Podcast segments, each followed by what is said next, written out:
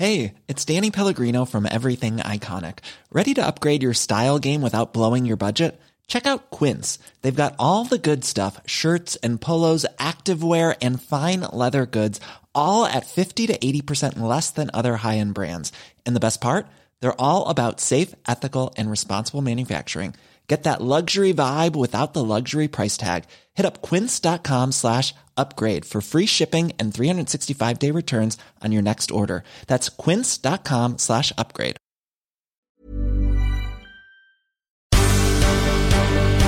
The Michael Reade Show podcast. Tune in weekdays from 9 on LMFM. To contact us, email now michael at lmfm.ie. Friday morning, the 15th of July. Good morning, with much debate and discussion from now till 11 a.m. This is Michael Reade on LMFM.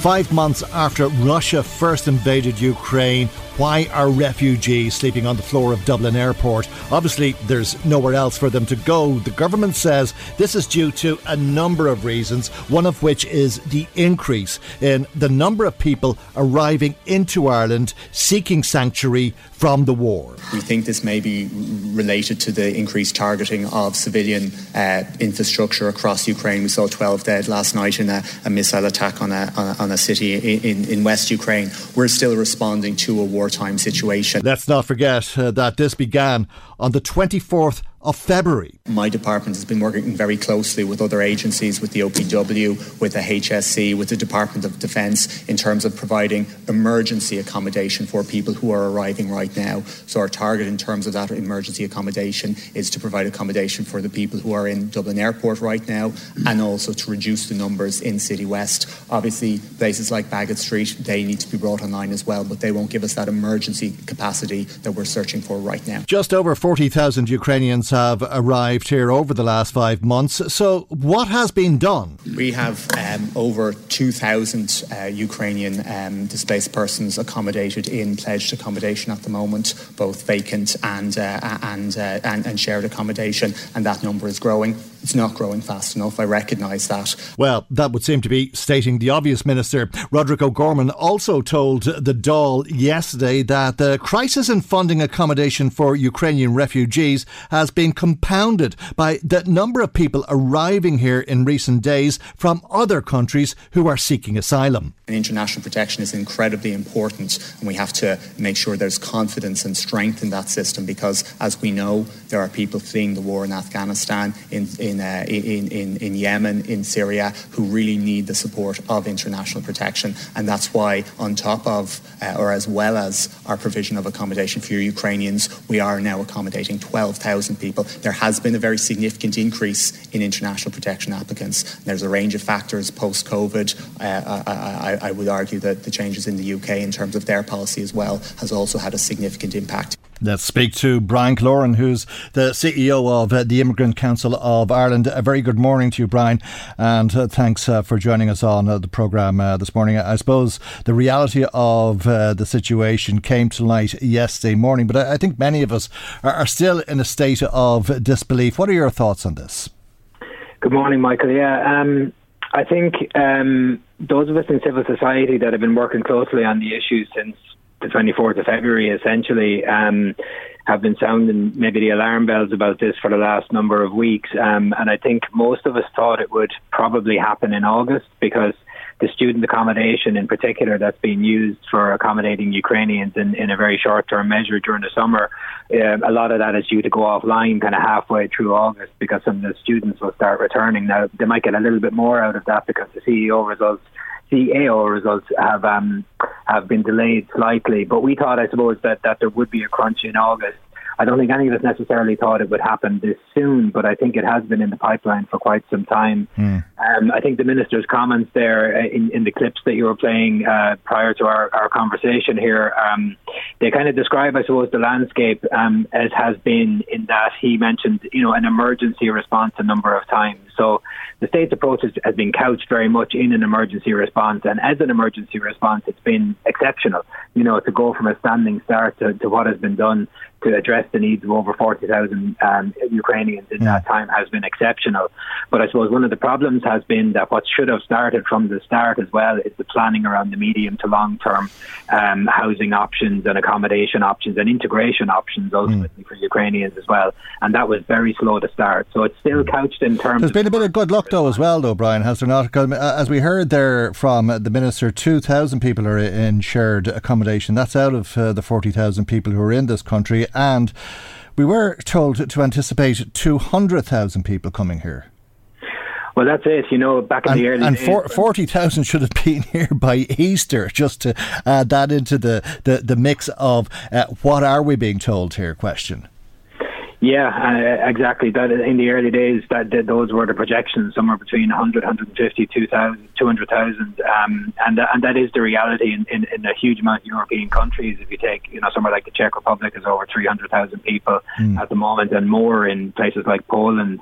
Um, we are on the furthest extremity of Europe here, and the furthest away in Europe from the conflict. So, I think it has transpired that we've seen that the, you know, in reality, the smallest impact in terms of movement of people from Ukraine in mm. Europe but at the same time, for us, a large enough number, even even in forty thousand, when you think like in terms of migration to Ireland in any given year, you know, in net migration, if you take take away those who leave Ireland, we see about 30,000 new people arrive in Ireland every year mm. um, in mm. net migration. So this is a doubling of that and then some.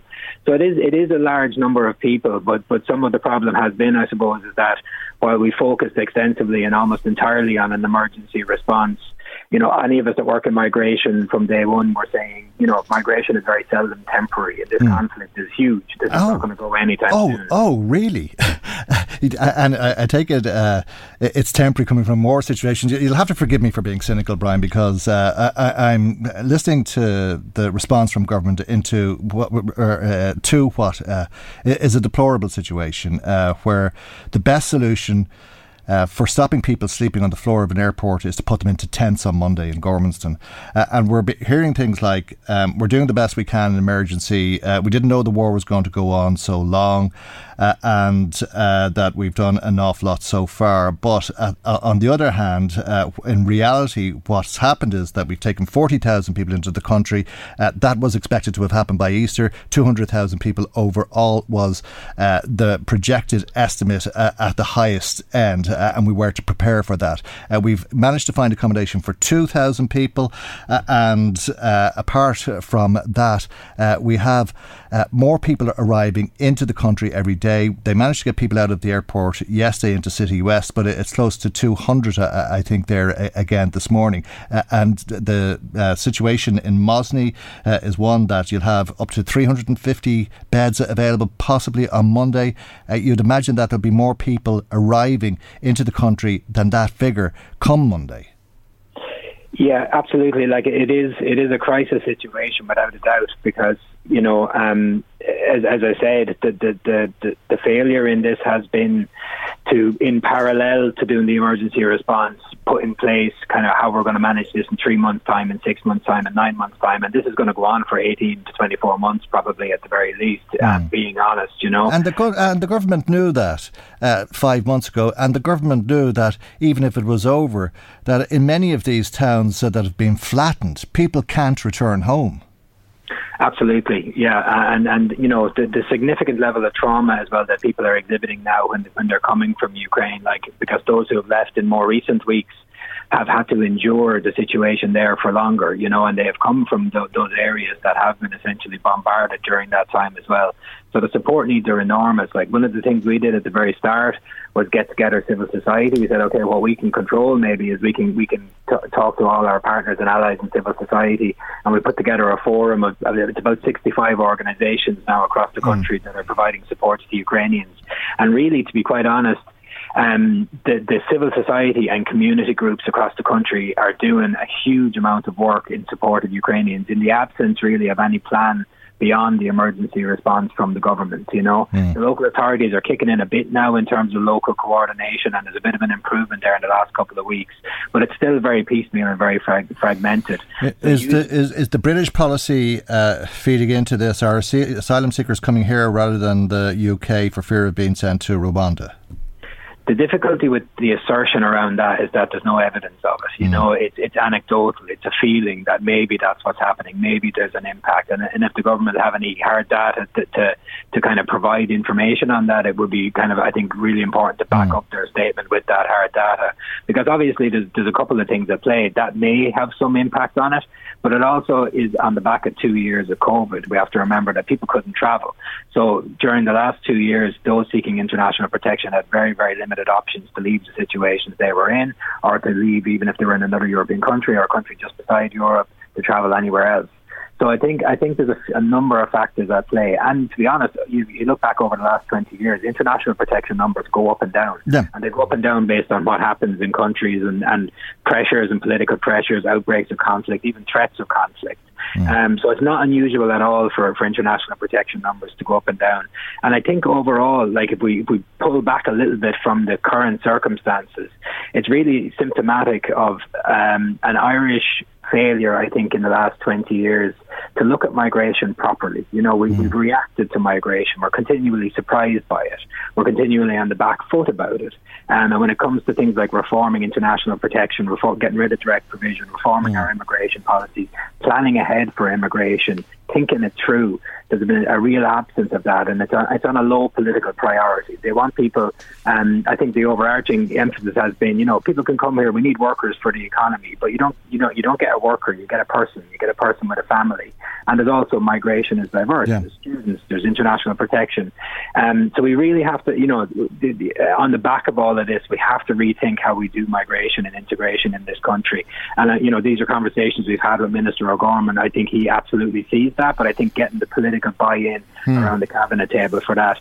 This situation, to be honest, and not to be cynical, has to be uh, um, you know, the kick in the rear that is needed to, to actually point to the fact that migration is a reality and we need to plan for it. I, I won't ask you uh, uh, about spoofing or if there has been spoofing. I will ask you about the Irish Times poll, but uh, I do want to say to our listeners that I think there's been uh, an element of political spoofing going on from uh, the outset because we were told that we could be taking in 100 or 200,000 refugees into this country. What have we got today, five months on? We've got accommodation for 2,000 people. What the government was hoping for was that Ukrainians living in, here would take in family members or indeed uh, some of uh, their um, people when they arrived here, or re- relying on the goodwill of Irish people to take people in here. And, and that was going to be the solution. Now we're being told, uh, of course, uh, that we weren't expecting so many people or for it to go on as long uh, as possible. So when you look at the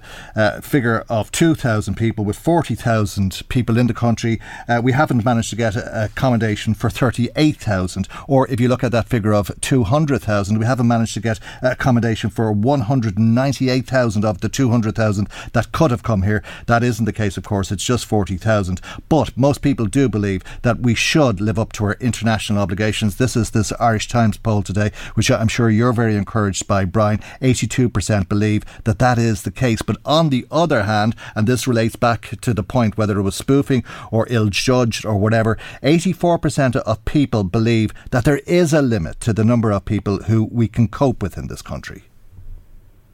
Yeah, I, I think you know. First of all, like the the, the positive sentiment um, exhibited in that poll in terms of what we can do as a country internationally to accept kind of difficult situations and, and, and welcome people in is great to see maintained. And, any, and if anything, that, that number is extremely high, you know, and I think that's very, very positive. I think, you know, in, in polls of this nature, it can be a little bit black and white. The second follow on question of whether or not there's a limit to what we can do, that's a very open ended question and that needs an awful lot of interpretation. You know, if you ask people, you know, can this be endless? Can this be limitless? Um, you know, that that is essentially most people would be inclined to say, well, no, it can't be limitless. It can't be completely endless. But I think I think if you if you if you look at you know what's been exhibited in that, most people think we have the capacity to do it. Most people think we can do it. And being realistic, then founding it back in where we are in Europe, where we are likely to receive the numbers of people we're likely to receive, it essentially shows that we can do it. You know what I mean? We're not. If we were to deal with what Poland is dealing with right now, with hundreds of thousands of people, that would be that would be an extremely mm. difficult situation. Three hundred and fifty thousand in Czechoslovakia, which uh, has a, a, smaller land mass than the island of Ireland. Uh, but what about uh, the idea of people in tents in Gormanston? Uh, the Minister for Justice, Helen McEntee, told us yes, they, they will be safe uh, because uh, I think there's concern about women and children being housed in tents in a field, if you like. Um, but she said they will be safe because they'll be uh, living on a, an army base. Uh, but does that mean that they'll be under armed lock and key, that the gates will be closed and the security will be provided by members of the Defence Forces? Apart from living in tents, that's far from ideal, isn't it?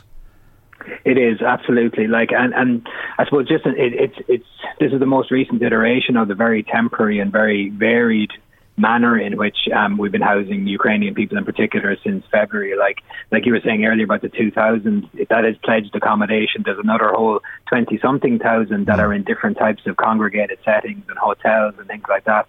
And to be quite honest, again, all of us from the very start have been saying there's massive security concerns in all of that in congregated settings.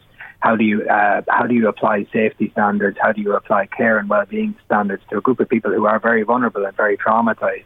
The same is true of hotels and worse again, essentially for, for, for tented accommodation. Like that has to be an absolute temporary, temporary emergency measure. Like so, that so the real, you know, you, you mm. worry about the political buy in to the fact that we absolutely have to put everything behind now how we get how we get past this crisis as quickly as possible and get into a better accommodation situation. Yeah, but given the numbers, it's going to be oversubscribed before it's even uh, uh, open to refugees, isn't it? The reality yeah. is, the reality is, Gormanston will take probably about two days worth of Ukrainians coming into the country if, if, we're realistic. So, hmm. so these are all small solutions, small temporary solutions. Um, that we can't let become permanent solutions, by the way, as well. We've seen the experience from direct provision over the last 20 something years that something that was put in temporarily ended up being a permanent policy. And we can't fall into that trap again here as okay. well. So it needs an exceptional level of response. Like we've called upon the government to pull the trigger on the white paper recommendations around direct provision, where they talk about setting up a refugee mm. agency in Ireland. If that had been done 12 months ago when the white paper came out, over 12 months ago yeah. now, if that had been started, we'd be in a much better situation now to be able able to systematically respond to this situation, you know. Yeah, or, or to have somebody to coordinate it, which I, I know that uh, you're yeah. calling for as well, to have full and complete responsibility uh, for the coordination of, of all of this. Uh, but we need somebody whose job it is um, every day to focus just yeah. on this issue because the government is dealing with multiple crises and this is falling down the ladder in terms of priority. It would seem to be the case. We leave there for the moment. Brian, thanks as always for joining us on the programme. Brian Killoran is uh, the CEO of the Immigrant Council. Council of Ireland. Michael Reade on LMFM. Now, if you're waiting for a hip replacement or to have a cataract uh, removed, uh, I'm sure you know a lot about waiting lists, or indeed uh, there may be uh, another uh, surgery uh, that you're waiting on because waiting lists in this country can be very, very long.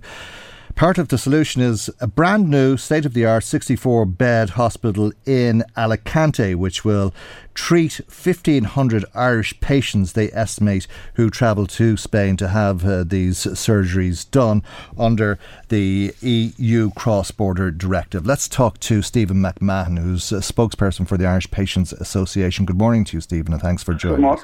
Good morning, Michael. What, what, what do you make of this? Well, certainly this is to be welcome insofar as that it's an additional um, resource there that uh, can help um, give Irish patients operations, uh, and particularly when they've been waiting so long to get access to the Irish healthcare system. But the 60 beds is really just a drop in the ocean. I mean, there are many other hospitals throughout Europe. It wasn't just uh, Spain, but like people are going to France and Germany and, um, and Poland and so on. Yeah. Um, uh, and Belfast.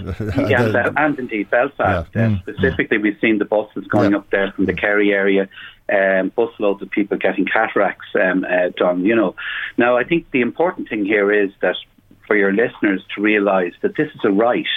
This is a, this is it has been established mm. by the European Court of Justice, um, a right to be able to get treatment in a member state. Yeah. Now the catch is that when you go to a particular hospital to have your hip or whatever other procedure, I mean there are some thirty odd specialties, as you pointed out there. Yeah. There are many others other than just simply hips, but like that you have to cover the cost of that, uh, your travel and your hotel, uh, and all you're getting reimbursed for is the actual cost of the procedure, and in some cases the overnight stays that some people might have to do. You'll also So- have to pay for the procedure, won't you, and then get reimbursed. well, you see, that's the catch. Yeah. I mean, you know, there are the European Commission did uh, pr- produce a paper earlier this year. Now it's quite a lengthy piece. I haven't studied at all, but basically, what the uh, what what the EU is is trying to do is to streamline it. So, in other words.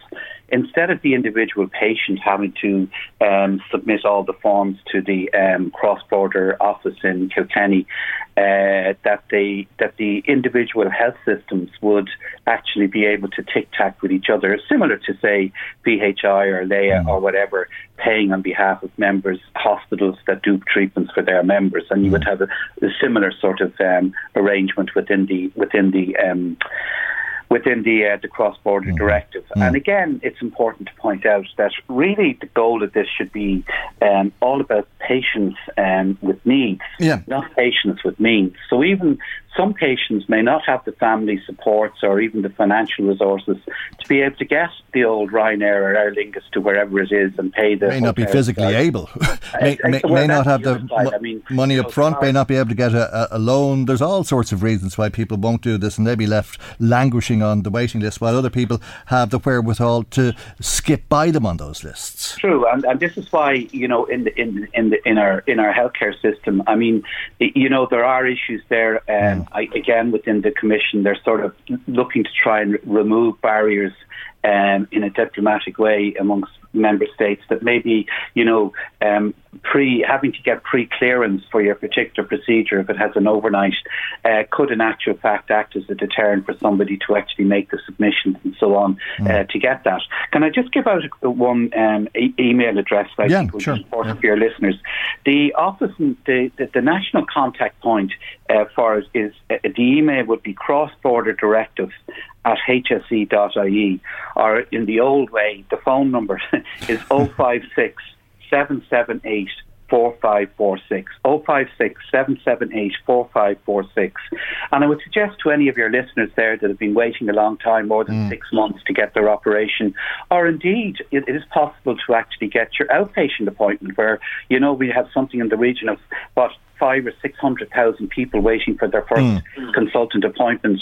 That certainly the the the, the, the, the one hundred and seventy five thousand that are waiting, waiting more than twelve months. That there could be opportunities to have that um, have that uh, consultation, um, maybe in the north or in, in some private facilities. But again, I would Yeah. suggest that they call the the HSE's um, office there. Sure. you can. Stephen, as you said, it's a right. It's a right that all citizens of the European Union have. And in the same way, our listeners this morning can travel to Alicante to have a, a procedure carried out. Uh, somebody uh, from Spain could travel to uh, an Irish hospital if uh, the waiting lists were longer in Spain than they are here.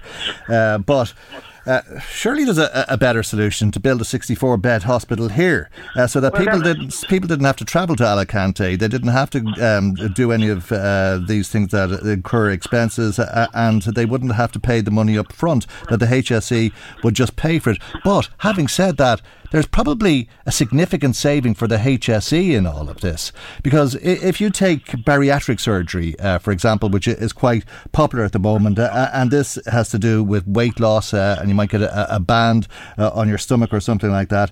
Uh, if you get that done here, uh, I think you'd be waiting maybe seven or ten years, and it'll probably cost about ten thousand euro when you finally do get it, it done. That costs obviously for the HSE, but if you get it done overseas uh, and get reimbursed under this cross directive, uh, the HSE will only end up spending about five thousand euro. Well, you know, this is they will only reimburse for the, the value or the cost that it would cost the Irish healthcare system to have it done here in the public system. Um, and there are some private facilities here that could, I'm sure, absorb some of those um, surgeries that you're talking about, particularly in the area of bariatric, to reduce those huge wait times. I mean, the quality of life change can be quite dramatic for people that, you know, really need such surgeries and indeed any surgery. But the thing is, you make a valid point there. The ideal is to have those facilities here in Ireland. And I mean, there is talk now uh, building custom made uh, uh, elective surgery or operation um, units that they will only handle um, people who are on the on the waiting list for various uh, surgeries and so on. But the thing here is, in Ireland, the problem is that you might get an appointment, I'm sure you've heard it from your listeners, to go in on Monday morning for a hip operation, to, and then to arrive on the day and to be told then, sorry, we have to cancel it because there's overcrowding in the ED department. So the benefit of actually having it done abroad or whatever is that it will be done. That the chances of a cancellation are going to be yeah. pretty slim because it's such a streamlined uh, process, and that's what we need in our health system. But mm. again, Michael, I just say, you know, that for anybody that's there, if anybody has family members that have been waiting a long time for the hips or surgeries, sure. to contact their GP in the first place to see about getting the various referrals mm. and to do the uh, the costings. There are organisations out there that will actually help them, uh, you know, do the administrative um, trail and so on. Absolutely, and, and I, I, know I'd be top of uh, the list uh, if I could afford it, if I could travel, and so on, because nobody wants to be left languishing with these problems for as long as people are in this country. But at the same time, it's terribly unfair on those who can't afford it and those uh, who can't travel like this. Well, I, I fully agree with you, and, but I suppose in, in a way, and I mean, uh, um, you know, like if somebody gets the operation abroad you know, it does shorten the list here. It gets somebody off the list here, and hopefully that that would move somebody up a bit quicker. But again, for the point of view of the people that can't afford it, that actually need it and would benefit from it and would be happy to travel, well, then I think the state, through the social welfare system or something, must be able to, uh, you know, support them to have that right so there's equity in the process. There's mm. no point in having, you know, the European Court of Justice declaring for all the citizens within the European Union that you have this right if we can't actually deliver it when it's actually needed by mm. people in need. Okay, but it, I, am not sure that the logic uh, behind uh, the directive uh, is to build hospitals in other countries to export uh, your waiting list uh, because. Uh, no, it's not. It was no. built out of, I mean, it, it, came from a case of, of I think it was citizens in Luxembourg that wanted to go to Brussels. I mean, there's mm. a lot more cross border activity on mainland Europe of course, yeah. um, mm. than there is between mm. Ireland and mainland. And now that the UK, because it is left with Brexit, um, that option now has, has, has gone. So, you know, I, I think we still have an arrangement with the north of Ireland, but the, mm, the issue here is that, um, that there's a lot going on in Europe between them having done the e-health programs, e-prescriptions for getting prescriptions recognised in different member states. Just make sure your GP, that, that your GP knows you're going to get it filled mm. in another member state, and and then the whole European reference network for people with rare disorders. So there's a lot happening in the EU, you know, on on an EU level that I think, including this cross-border directive, uh, in the end actually will be good for patients in Ireland and, and elsewhere. Okay, Stephen, thank you indeed uh, for joining us on uh, the programme uh, this morning. Stephen McMahon is a spokesperson for the Irish Patients Association. Uh, I think a lot of people have a, a lot of questions uh, about a purpose built hospital in Spain, whatever uh, about your right to have a procedure carried out uh, overseas if the waiting list is so long here that you're left a, a long time. So that uh, instead of waiting that long time, you travel to where the waiting lists are, are not as long. That makes sense. There's no doubt about it, and that undoubtedly is the logic of the EU directive. But to build a purpose built hospital in Spain for Irish patients, 1,500 Irish patients every year, I think begs real questions because. Uh, there's a number of issues. Uh, you will go uh, and undoubtedly not wait that length of time if you can afford your flight, uh, your food, and the cost of the procedure. This uh, will cost you thousands. Yes, the HSE will reimburse you when you return for the cost of the procedure, so long as it is less or uh, certainly no more than what uh, it would cost the HSE to replace your hip or whatever the case may be. Uh, but you have to have that money up front and then claim it back. Uh, and not a lot of people will be able to travel. And the other issue is that quite often it will give the HSE savings, that it will result in savings for the HSE, that it'll be cheaper to replace a hip or remove a cataract or whatever the case may be in Spain than it would be for the HSE to do it here. So it'll cost the HSE less. So if that's the case, should they not be paying as well then for your flight uh, and whatever else is involved, your accommodation and so on? I, I don't know if you have any thoughts on this, uh, but perhaps uh, there's some people who will be uh, very happy to think that they can finally uh, imagine a day when they can walk again or see again because uh, some of these procedures are as important as that and they're very quickly done uh, unless you're waiting for them to be done. Anyway, as always, we'd love to hear from you today. Michael, Reade on LMFM. Well, there's no doubt the internet is a wonderful thing, certainly at times. And Andrew Perfield is listening to LMFM in uh, the Czech Republic uh, this morning, getting a, a flavour of what's going on at home. Thanks uh, for your WhatsApp message, Andrew Perfield. He's living along uh, the Czech Polish border in an area called Ostrava, I think it is. Uh, and he says the reason why our moronic politicians and officials are forcing Ukrainians into a tent city in Gormanston or a dilapidated Mosney prefab is because our officials and politicians are, as ever, beyond useless and couldn't manage a good crap. Let's face it, he says, 400,000 are being housed compl- competently here in the Czech Republic and 3 million plus in Poland next door. Proportionately speaking, 40,000 in Ireland is like 1% of the Polish numbers and 12% of the Czech numbers. We have more space in Ireland and a lower population density, but let's face it, we aren't a first world country. Everything from the health system to the housing system in Ireland is a disaster and below European norms. I feel very sorry for anyone who went to Ireland looking for help, not realising just how backwards and useless our state is. One of the strongest comments we've had in a very long time. Thank you very much, Andrew Perfield, uh, WhatsApping us from Ostrava in the Czech Republic along the Czech Polish border, originally from Drogheda. Now, a lot of people in touch with us uh, today uh, saying uh, they don't need. Uh, saying that we, we shouldn't be taking in as many refugees uh, as we are. Somebody WhatsApping us saying uh, they need help, but no one is saying that they don't need help.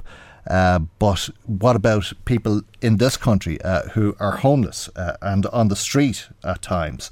Thanks for that. A call to us from Peter in Drogheda. Uh, who says that the government is going to give you back your money after the surgery. This is to do with the European Cross Directive. And he, he says uh, how's that going to work? If uh, well, it's the HSE, Peter. He says they're going to give you the money back. You claim it back, uh, but how long after do you have to wait? Hopefully, not as long as you would for a COVID payment to the nurses. My partner only got uh, theirs last week after two years. Uh, well, thanks, Peter, for that, and to, to, an opportunistic comment, but a good point nonetheless. Martin in Navan says I've never heard the likes expecting people to travel to Spain for routine surgeries, build the hospitals here. Uh, another comment about refugee accommodation from Brian, who's in Ashbourne. And he says, I remember politicians being on your show months ago saying they doubt if Gormanston would ever be needed to, to accommodate refugees, but now that's coming to pass. What concerns me is that in uh, the middle, it's in the middle, Gormanston is in the middle of nowhere with no nearby facilities or services. They won't have transport. So, how will these people even be able to shop. Um, I think they're going to have meals handed up to them by the army. I, am not sure how it's all going to work, uh, but thank you uh, indeed. It's um, a very worrying situation. I think some of us are, are very disturbed by it, uh, but uh, thanks uh, to those of you who've been in touch w- with us so far today. Michael, Reade on LMFM. Now, what about all of those empty, derelict buildings uh, that people complain about all of the time? Well, the government is to spend uh, about 50 million euro in the hope that it will encourage people to renovate uh, those very buildings. Let's speak to Peter Burke, who's Minister of State at uh, the Department of Housing. A very good morning to you, Mr. Minister, and thank you indeed for joining us on the programme this morning. Grand grants of up to 30,000 to begin with. That could go up as high as 50,000 euro. Indeed, people could avail of grants as high as uh, almost 80,000 euro. Good morning, Mike, and to your listener. Yeah, listeners, yes, indeed, uh, we have two mechanisms. Obviously, those who have derelict properties, there will be a grant of up to uh, 50,000 euro.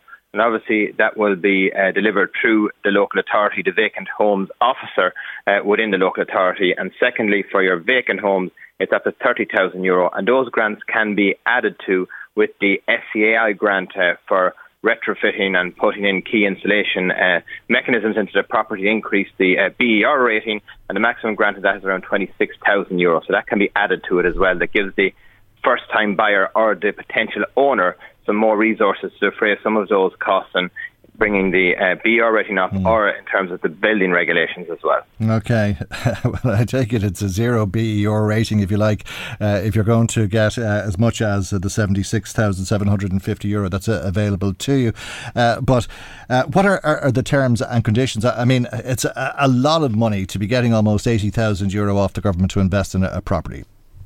Absolutely, uh, but as we all know, as we go around our towns and villages and directly through the intervention of our Towns First programme, there's a huge problem with dereliction and vacancy. And this is the government saying this is the carrot now for potential homeowners to give them that opportunity of getting their first home. And we're putting significant resources to do that. So, mm. conditionality is very clear that if a property is derelict uh, and has been derelict for more than two uh, years, um, essentially uh, what can happen is that the local authority will come out and inspect the property. They'll give you a pre-authorisation certificate uh, for doing the work. So the commitment of the local authority will contribute whatever portion is certified. Once the works are done, the local authority uh, will pay the applicant. And again, for vacancy, uh, it's a similar process whereby the local authority would inspect. I take there is, I take it that there is a, definition of dereliction, uh, and uh, that the declaration from Absolutely. the council will have to meet that definition. Absolutely. So, mm-hmm. uh, for dereliction, in the first instance, the property must have been built before 1993. Uh, and secondly, uh, it must be structurally unsound, uh, certified by uh, an engineer. Okay. Um, will you be able to make it structurally sound with 50,000 euro? Uh, it will go some of the way. Yeah. I think it's very clear that as I go around the country, even with so many commercial properties, remember we can use this for commercial uh, properties as well in terms of bringing them into residential because we've put in a whole host of planning exemptions now, which we included pubs most uh, recently in terms of bringing them into residential units if you intend to use it as your principal private residence. I think it will help defray your building regulation costs and a lot of uh, escalation in the uh, labour and cost market at the moment for materials. Um, so it will be a big assistance, I think. At the moment, we're focusing, as I said, on the carrots. Obviously, in terms of the stick coming down the line with the forthcoming budget, we're looking strongly at the uh, vacant homes tax and measures like that. But yeah. I do think it will be an assistance. Uh, obviously, you know, a government has so many competing uh, problems and issues it's trying to fund every single day. But I do think this will help, Michael. I, would imagine there'd be a lot of interest in it. Uh, is it just for first time? uh, buyers uh, who use it as uh, their uh, own residence, their principal resident, residence? No, it's linked to using as your principal private residence. Obviously, in terms of the initial phase of it, uh, we will be trying to prioritise first time buyers and those who are looking for a second chance in life, be it uh, through a divorce or, or, something like that has happened uh, in their lives. Uh, but also, it will be open to others. Uh, I just want to be clear about that. It is open to others, and we will be doing properties uh, for people who are intending to use it as their principal private residence. It's directly linked to the purchaser. Okay. Uh, it won't be available to developers, I take it. Absolutely not. No, developers uh, is a different mechanism we're looking at, and that's Croí Cónaithe Town. Sorry, Croí Cónaithe City Funds, which is looking at the viability issue of building apartments in our cities. So that is a separate mechanism. Okay, uh, and. Um, is there something to stop people availing of these grants and then flipping the properties? Absolutely. So there's a, a clawback mechanism attached to the condition of the grant. So you must uh, live in the uh, property as uh, your full principal private residence for five years after uh, having uh, the work carried out.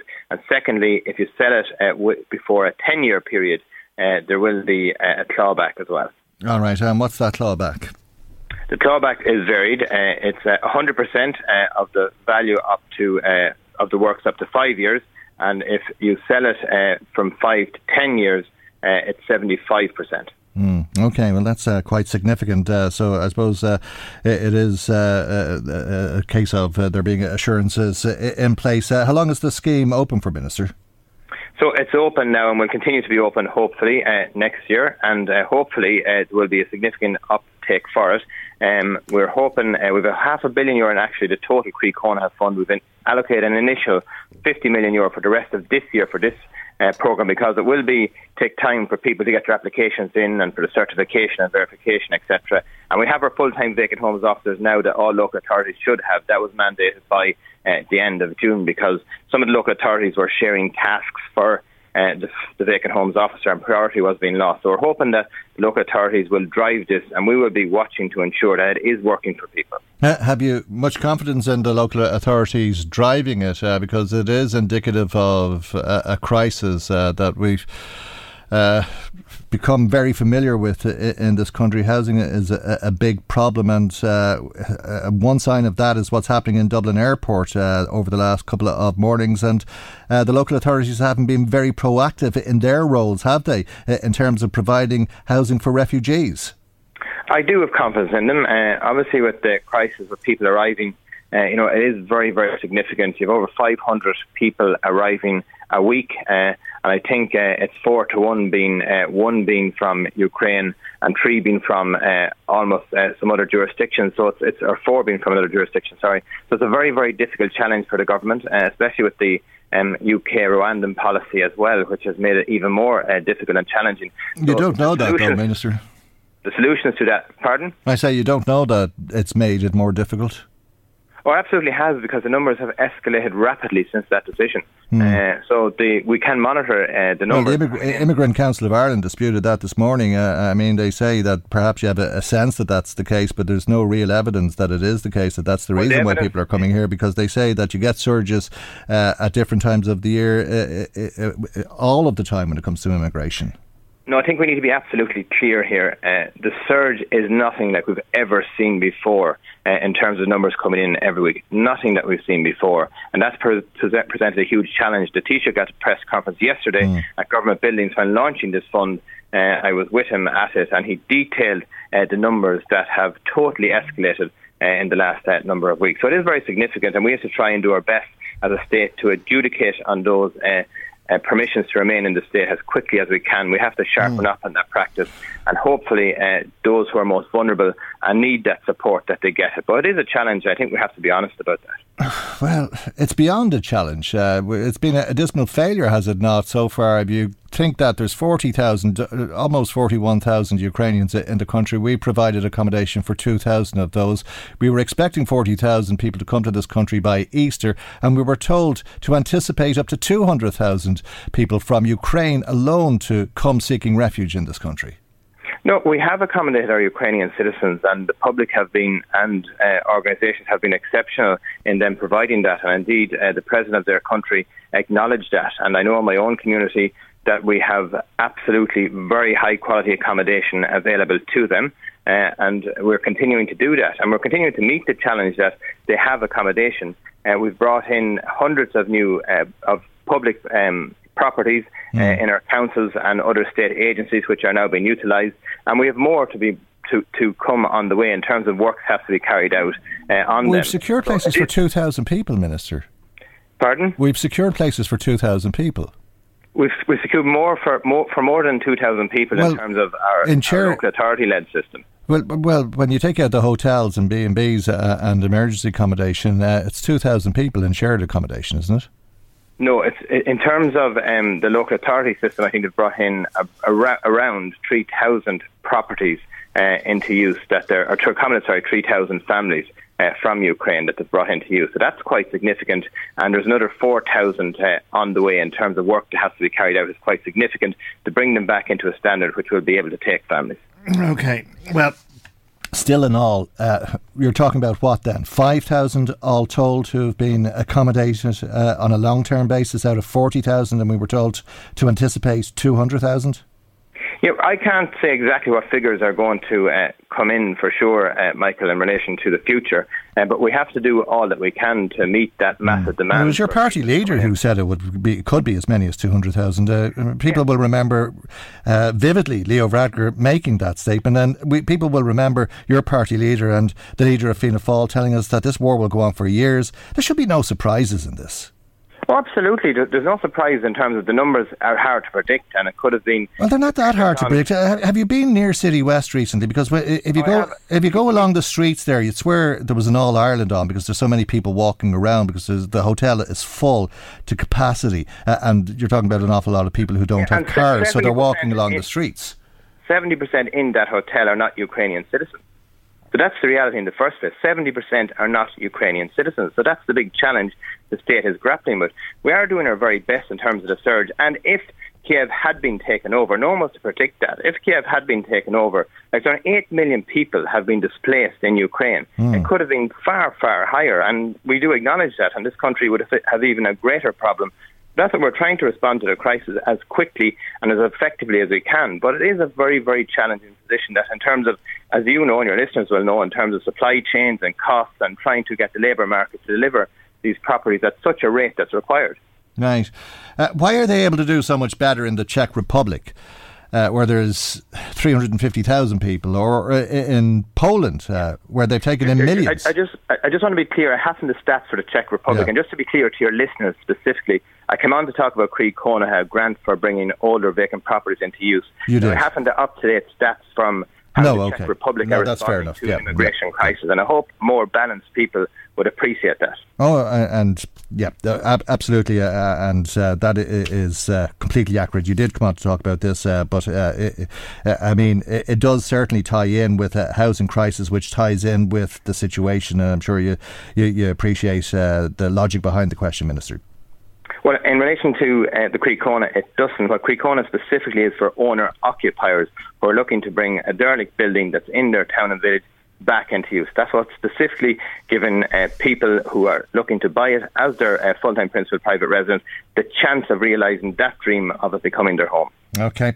Uh, and uh, it's from completely derelict up to refurbishment, uh, grants of 30,000 up to 76,000 or, or uh, close to 78,000, uh, I think, as uh, the case may be, if you include the retrofitting of the home as well. Minister, thank you indeed for joining us on the programme this morning. That's uh, TD for Longford Westmeath and Minister of State at the Department of Housing, Peter Burke. Michael Reade on LMFM. Well, the cost of living is uh, through the roof. Uh, another increase uh, in the CPI announced by uh, the CSO yesterday, and what is being done to help people. The question put to the government so many times over recent weeks is why not have an emergency budget? Uh, well, we've been told that there's many reasons not to have an emergency budget. The main one is it's going to get an awful lot worse before it gets better. And when we get into the winter, if you think it's bad now, wait till you see what's coming down the line, and that's when you'll be needing the help. And the uh, and the actual budget, when it's delivered in September, will. Uh, be uh, the appropriate way of dealing with it, and it'll have uh, the time and space in advance uh, to make targeted measures. There are the arguments. So, what do you do if you can't make ends meet now? Well, you've been told, as you know, over and over, go to your community welfare officer. There's an interesting thing about uh, the community welfare officer uh, because uh, this was raised in uh, the Dáil yesterday by Pearse Doherty. There's been no increase in the number of staff despite. Uh, how people have been told, indeed, ads have been taken out advising you to go to your community welfare officer. This was borne out when there was a, a, surge of claims received arising from significant numbers of displaced people arriving from Ukraine. It is therefore anticipated that there is sufficient capacity within the CWS to manage the increased level of claims arising from the promotion of the additional needs payment during the recent advertising campaign. Now, that's the Minister for Social Protection, Heather Humphrey, saying that despite there being a lot more work to do, the same amount of staff can do all of that extra work. Pearse Doherty put it to the Minister that the very same people are under a lot of pressure. Minister, my office has been contacted by people who work in the front line in the administration of, of these payments, and they tell me that they are at breaking point uh, because of the understaffing and understaffing not just recently, but that's been on, gone on for quite a long time and the demands that have been placed on them. And it's not helped by ministers telling everybody who can't afford to put petrol in their car to run to the community welfare officer and everything will be fine. Uh, all, all, the problems and, and the solutions seem to be pointing in the same direction. And it's left to those in the front line to actually break the news to them that uh, many of these statements are inaccurate, misleading, or grossly exaggerated. Uh, those in the front line also claim that the recent introduction of the additional needs payment was not communicated to them. The the people who would be administering it until the day after it was announced to the public. And this raises the question about how much thought, how much preparation and planning had actually been put into it.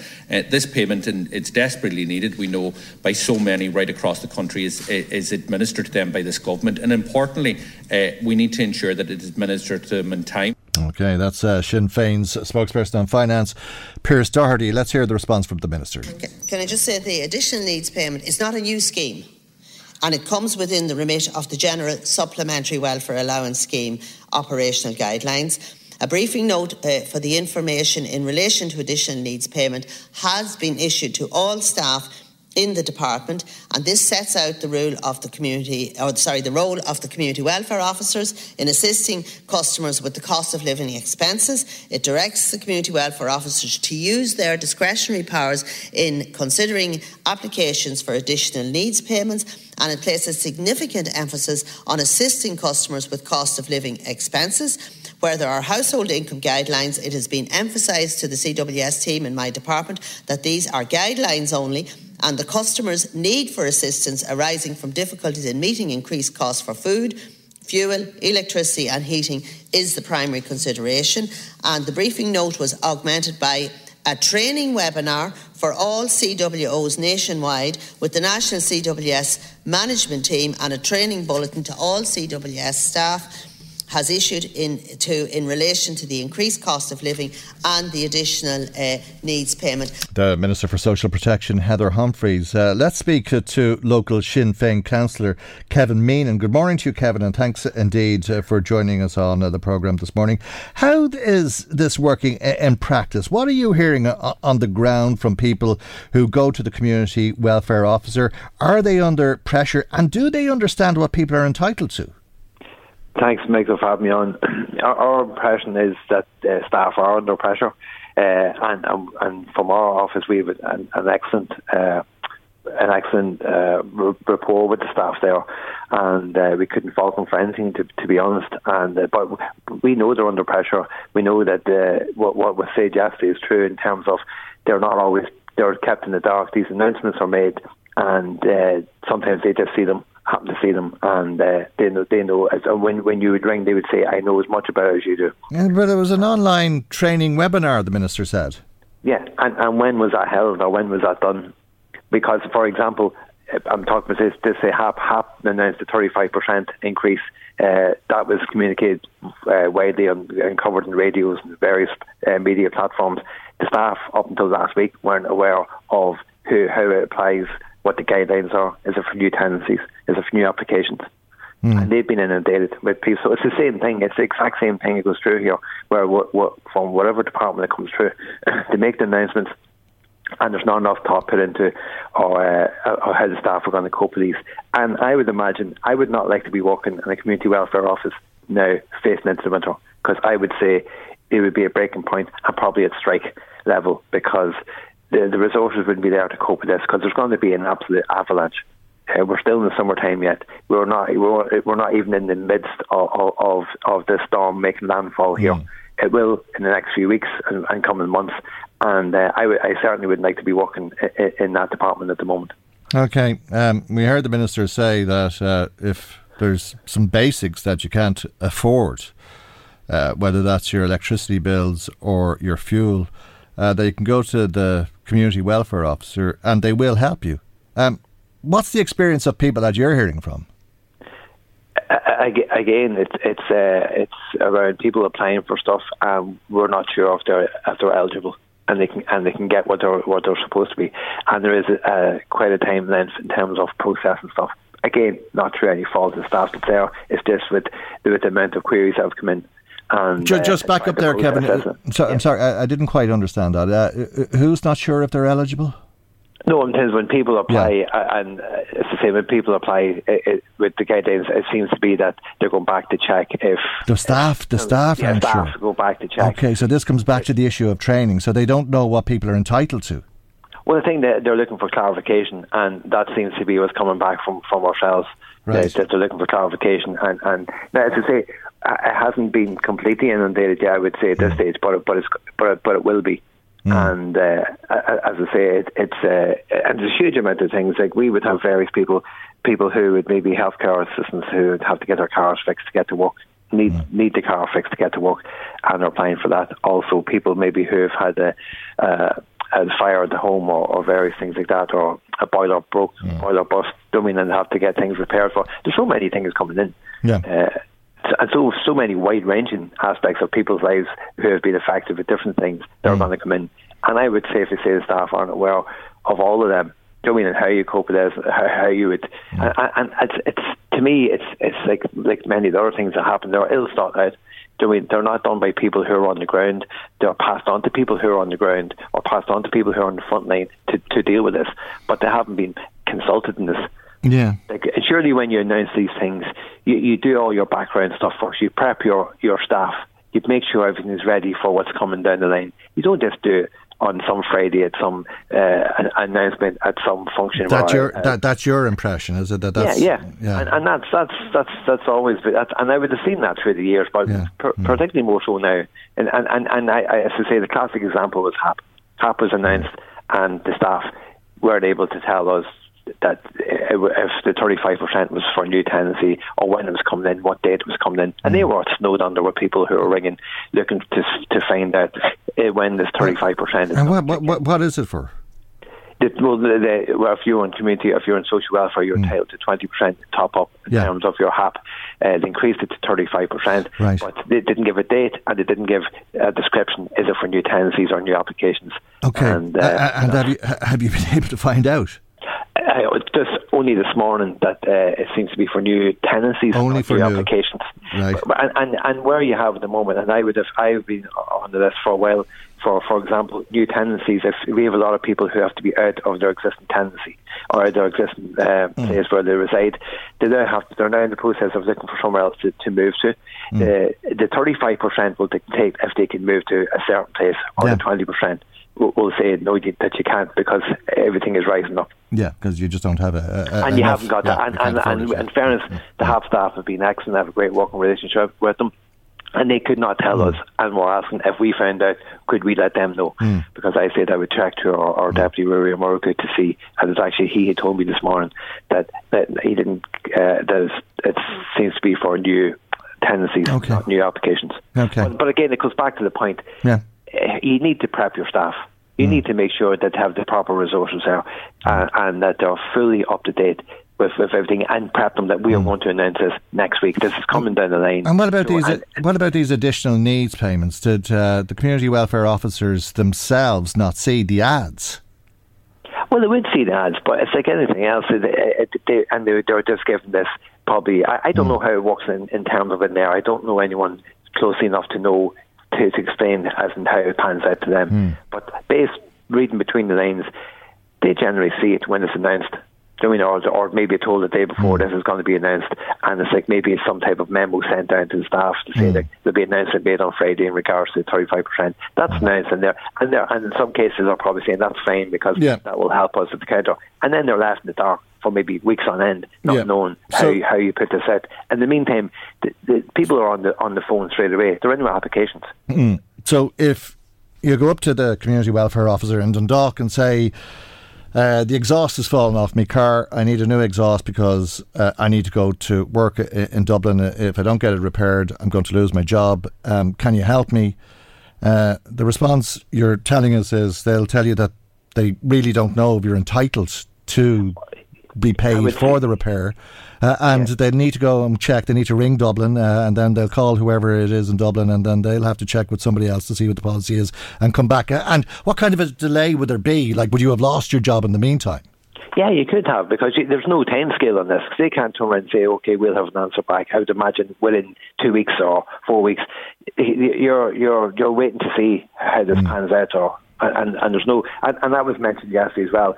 The the time from application to payment needs to be clarified too, so that people know then if this is not going to come true, I have to change my circumstances here. I have to either sell this car or look for a new job or do whatever. Mm, mm. But if you if you don't know if it's going to be uh, two weeks or four months, Mm. uh, and, and, and it's then like the waiting list you do get in some other departments. You And, and do people know that you can go in and ask for money to get your car repaired or to get your boiler fixed or whatever? I mean, uh, to be honest with you, I haven't seen the ads. No, I, I've I've heard them a few times on the radio, and I would safely say very very few know about them at this stage. Uh, because a, a lot of times our communication isn't great that way, but people will people tend to hear from other people. Oh, I went in and I got this because oh, I didn't know you can do that. Yeah. And word of mouth will spread that quicker than anything. Right. And once that spreads around, I thought that's why I was saying earlier. I think we're on, uh, as I say, uh, this hasn't made landfall yet. What, what- else can you claim for? If you go up with your ESB bill and say, I don't have any money, um, can you claim for that? Uh, will they pay you? Will they ask to see your bank account? Or how does all of that work? Yeah, I, I would imagine that if somebody comes into our office now and they've come in and said we've had a gas boiler broke at home and uh, it's ruined the beds and everything else, that we would put in for that. And I couldn't say for sure. I couldn't say to that person that you will get this. Mm. Do you I mean, and what the, what the protocols will be? Will they look for bank statements? Well, mm. do you know mean, and how, how to do that. So again, because it's only new as well. To be fair, it's it's it's a new system, but we're not fully up to speed in as to mm. how it works. But the, But the- is the that key what, is that what staff. suggest? Sorry, sorry, Kevin. Is that what you would suggest to people that uh, they don't go directly to the community welfare officer, that they go to someone like yourself or another local representative? A lot of people do. to get They- they- steered, yeah. A lot of people do because Yeah. they're afraid. Again, it's form filled. It is a basic thing. People aren't confident, confident or comfortable sometimes filling in forms. Hmm. So they would come into us and say, "Is this true? How would I go about that?" Hmm. And, and, staff in, in this our constituency office and, others too. Uh, all the councillors probably Yeah, we, have- we yeah, do the same. yeah. It- It's done the same, and you do as best as you can, as best to your ability, and uh, and you take that sort of, that sort of fear off people, and, and you and you help them along with and, and then you put in. But we can't say for sure if you're going to be successful here or not.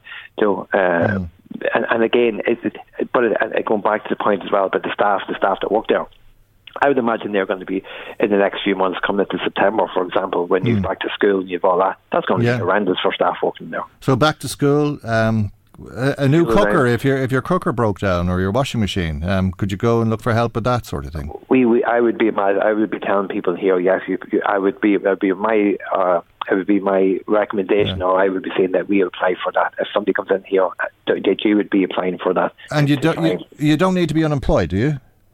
No, you don't need to be unemployed as far as I'm aware. It's for exceptional. It's for it's it's for basically payments that are uh, to say that it has had a major impact on your life that you cannot cope with.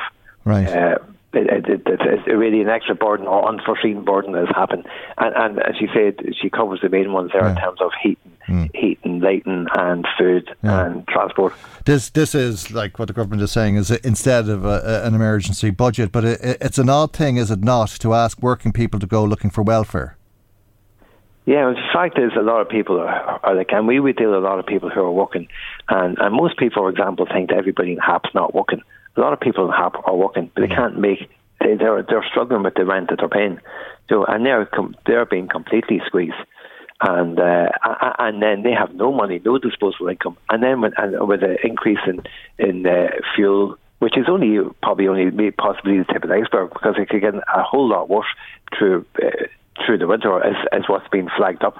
Uh, so, like, uh, the, the, and we would find a lot more coming into us who are working, who are struggling, and who are struggling to, to meet their, their energy costs. Yeah. And we're not even into uh, into winter time where energy costs you use more and it'll go up higher. Okay. It'll be cost more. Okay, Kevin, uh, you're, you're dealing with this all the time. Uh, maybe I can ask you about iPads before um, you go, because somebody's texting saying they know somebody who has twins, they're going into secondary school, they need uh, an iPad each at a cost of 500 euro each. They went to the community welfare officer, and the community welfare officer told them, We don't do iPads. Uh, what's your understanding of that, or have you any advice for that listener? Yeah, we, we we haven't, but again, that's that's something that does come in here. I I, I would imagine that's only one of the, the new things that's coming up now in September. Uh, I, I have a daughter who's just left school, and iPads are a major part of your education at this stage. So, and uh, you need them for wherever you even research in the home and uh, teachers liaising with their kids at home, they're they're a crucial part, and you need them, and they're they're as essential. I would say. Well, that's it. I, am just wondering: is that the community welfare officer not understanding what the listener is entitled to? Yeah, it may it may be. So go and back to them. Well, is it? There's just so many things. Yeah. That this is this that this could cover. Yeah, maybe Where maybe, do you draw the line? maybe that listener should be speaking to a local councillor and seeking advice that way. Yeah, and, and that we would put the rep in. That's normally what happens. And if it's constituents also, we normally put through our deputy to and, and, and into Yeah. the department directly Yeah, but like- an answer. Well, there, well, there's no way they could uh, give you a, a rational explanation for helping people to buy school books if they won't help them to buy iPads that are necessary to go to school. Yeah, and, and as I say, it, it, it's there, there's there's just so many things that you could be applying for. So many we, we get such a wide range of people coming into this office looking for a wide variety of things that you'd never think of. There are nec- there are uh, necessities in their life. because they may have some type of illness or there's issues at home. There's a huge amount of huge amount of things. A phone? and uh, it's so uh, the, and what comes back is so vague Yeah. that you don't know does it cover it, does it not cover it. You you, you put in for it in the hope that it does, and in a lot of cases it doesn't, and that's how we tend to find out how the system works. All right. Um, I'm lost for words. Yeah, yeah, and and, and again, as I say, it's it's it's uh, it, it, you can maybe sit in a constituency office someday Yeah. and see the, the just see the volume of stuff that comes in and the wide ranging stuff comes in, and, and and then you're left to see, well, what do we do with this? I don't know You how you have any hair whole lot of left. I don't know how you have any hair left, Kevin. Yeah, There's yeah, not a lot of guidance out there, so.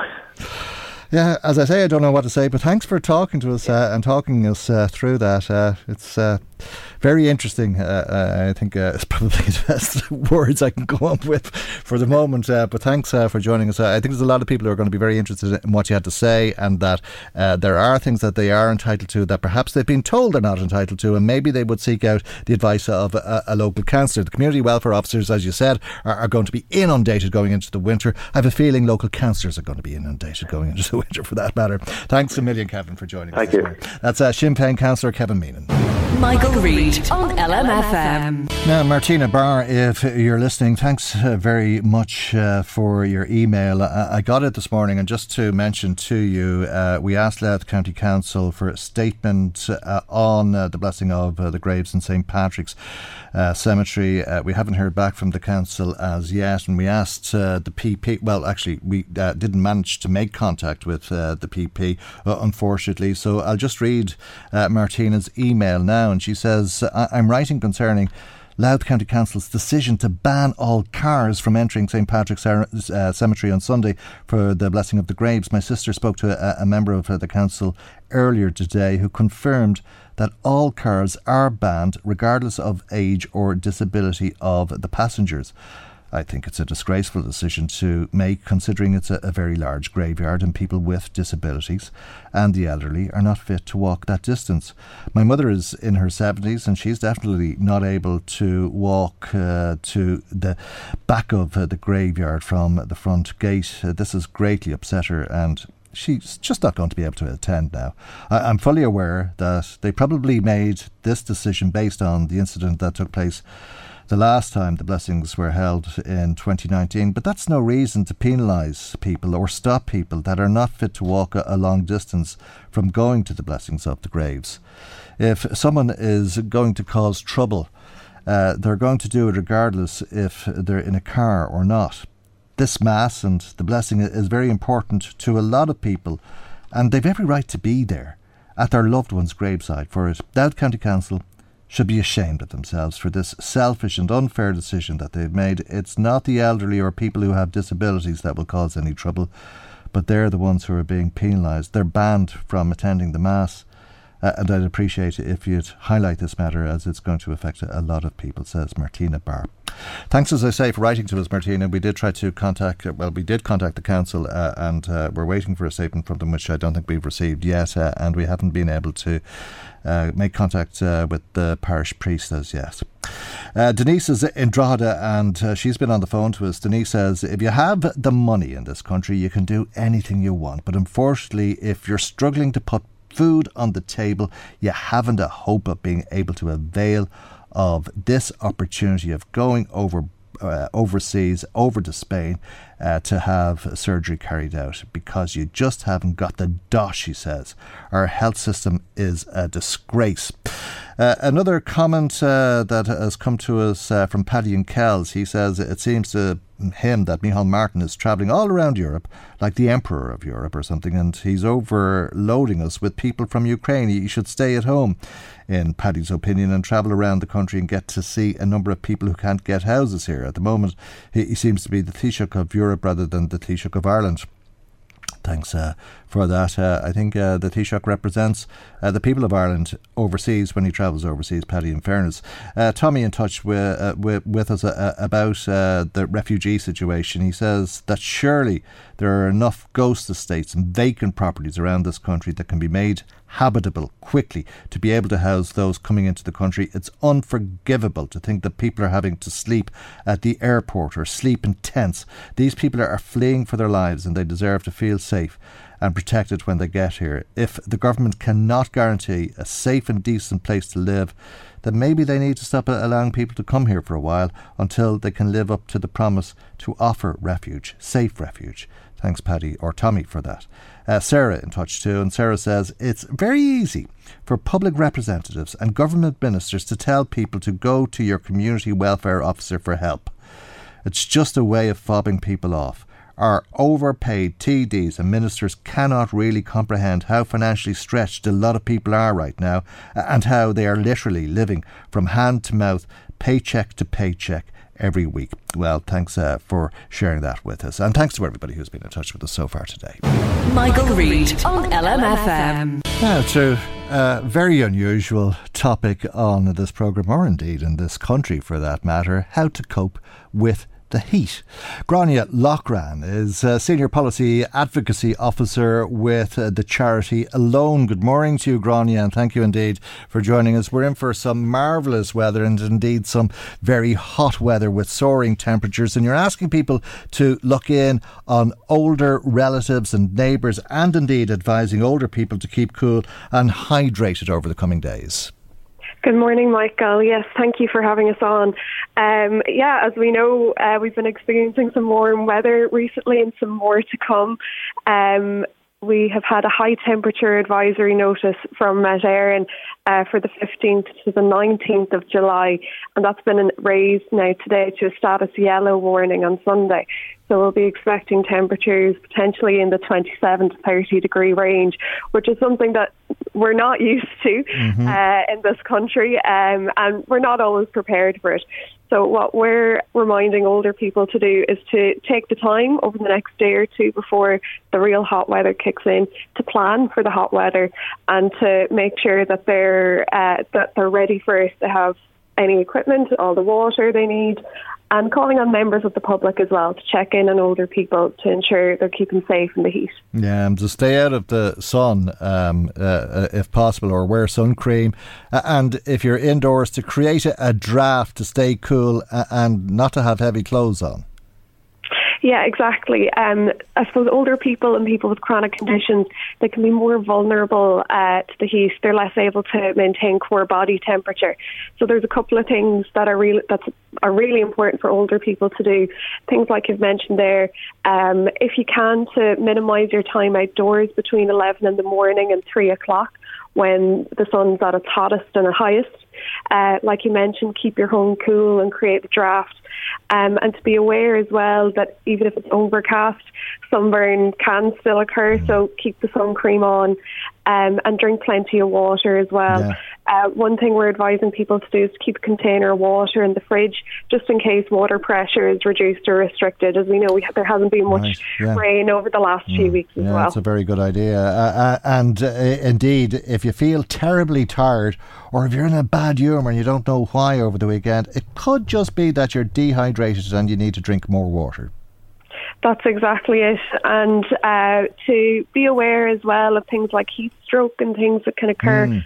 um, with that lack of hydration. Um, to uh, to notice any symptoms you might have, nausea, dizziness, exhaustion, that mm. kind of thing, and uh, keep drinking those cool drinks as well uh, to keep hydrated, to keep in out the heat and keeping out of the sun, I suppose, to like mm. stay in the shade if you are outdoors. Yeah. So there's a lot of things that people can do, especially uh, to, when you have the reminder yeah. in the days leading up to the hot weather. To, and, ha- and, ha- and have an ice cream.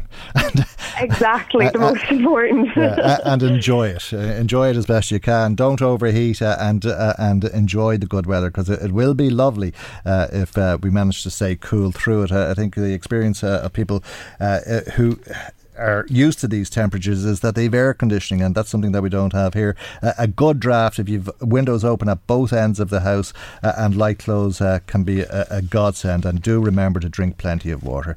Listen, Grania, thank you indeed uh, for joining us, uh, and we'll ask people to make sure that uh, they do check in on elderly neighbours and friends as well over the coming days. Grania Loughran is a senior policy advocacy officer with the charity Alone. Let me bring you some more of the comments coming to us this morning because there's been so many people in touch with us today.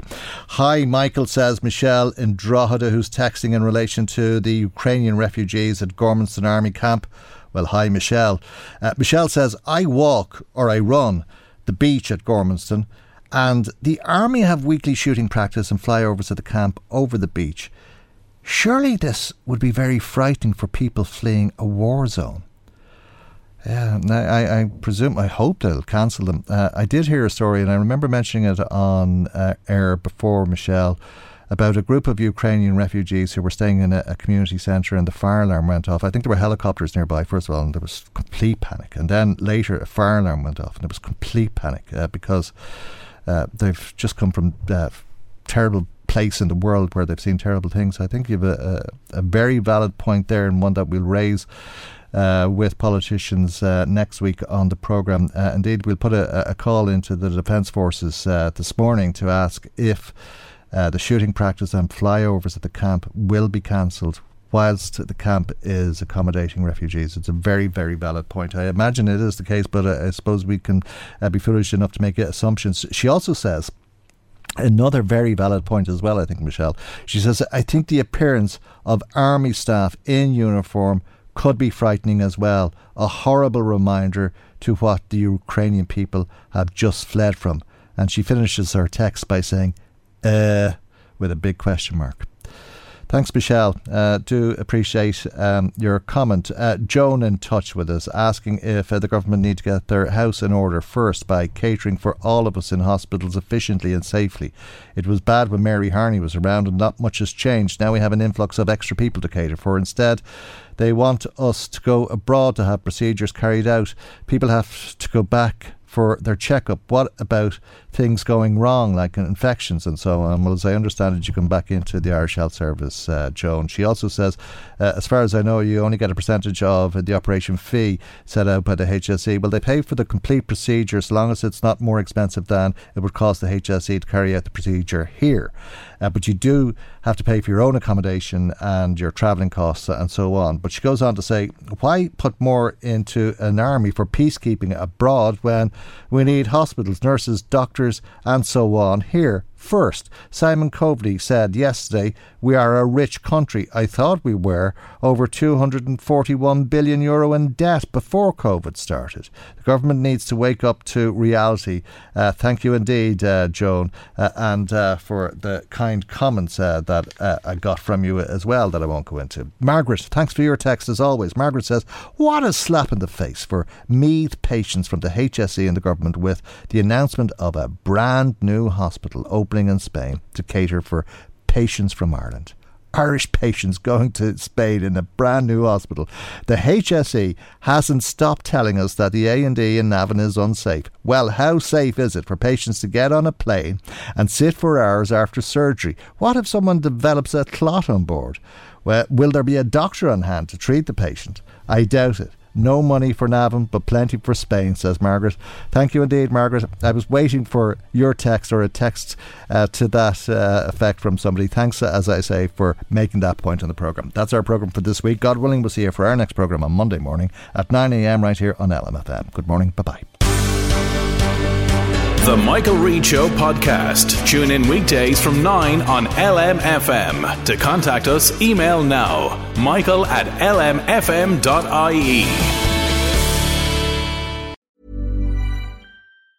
Planning for your next trip? Elevate your travel style with Quince. Quince has all the jet setting essentials you'll want for your next getaway, like European linen, premium luggage options, buttery soft Italian leather bags, and so much more. And it's all priced at 50 to 80% less than similar brands. Plus, Quince only works with factories that use safe and ethical manufacturing practices. Pack your bags with high-quality essentials you'll be wearing for vacations to come with Quince. Go to quince.com slash trip for free shipping and 365-day returns.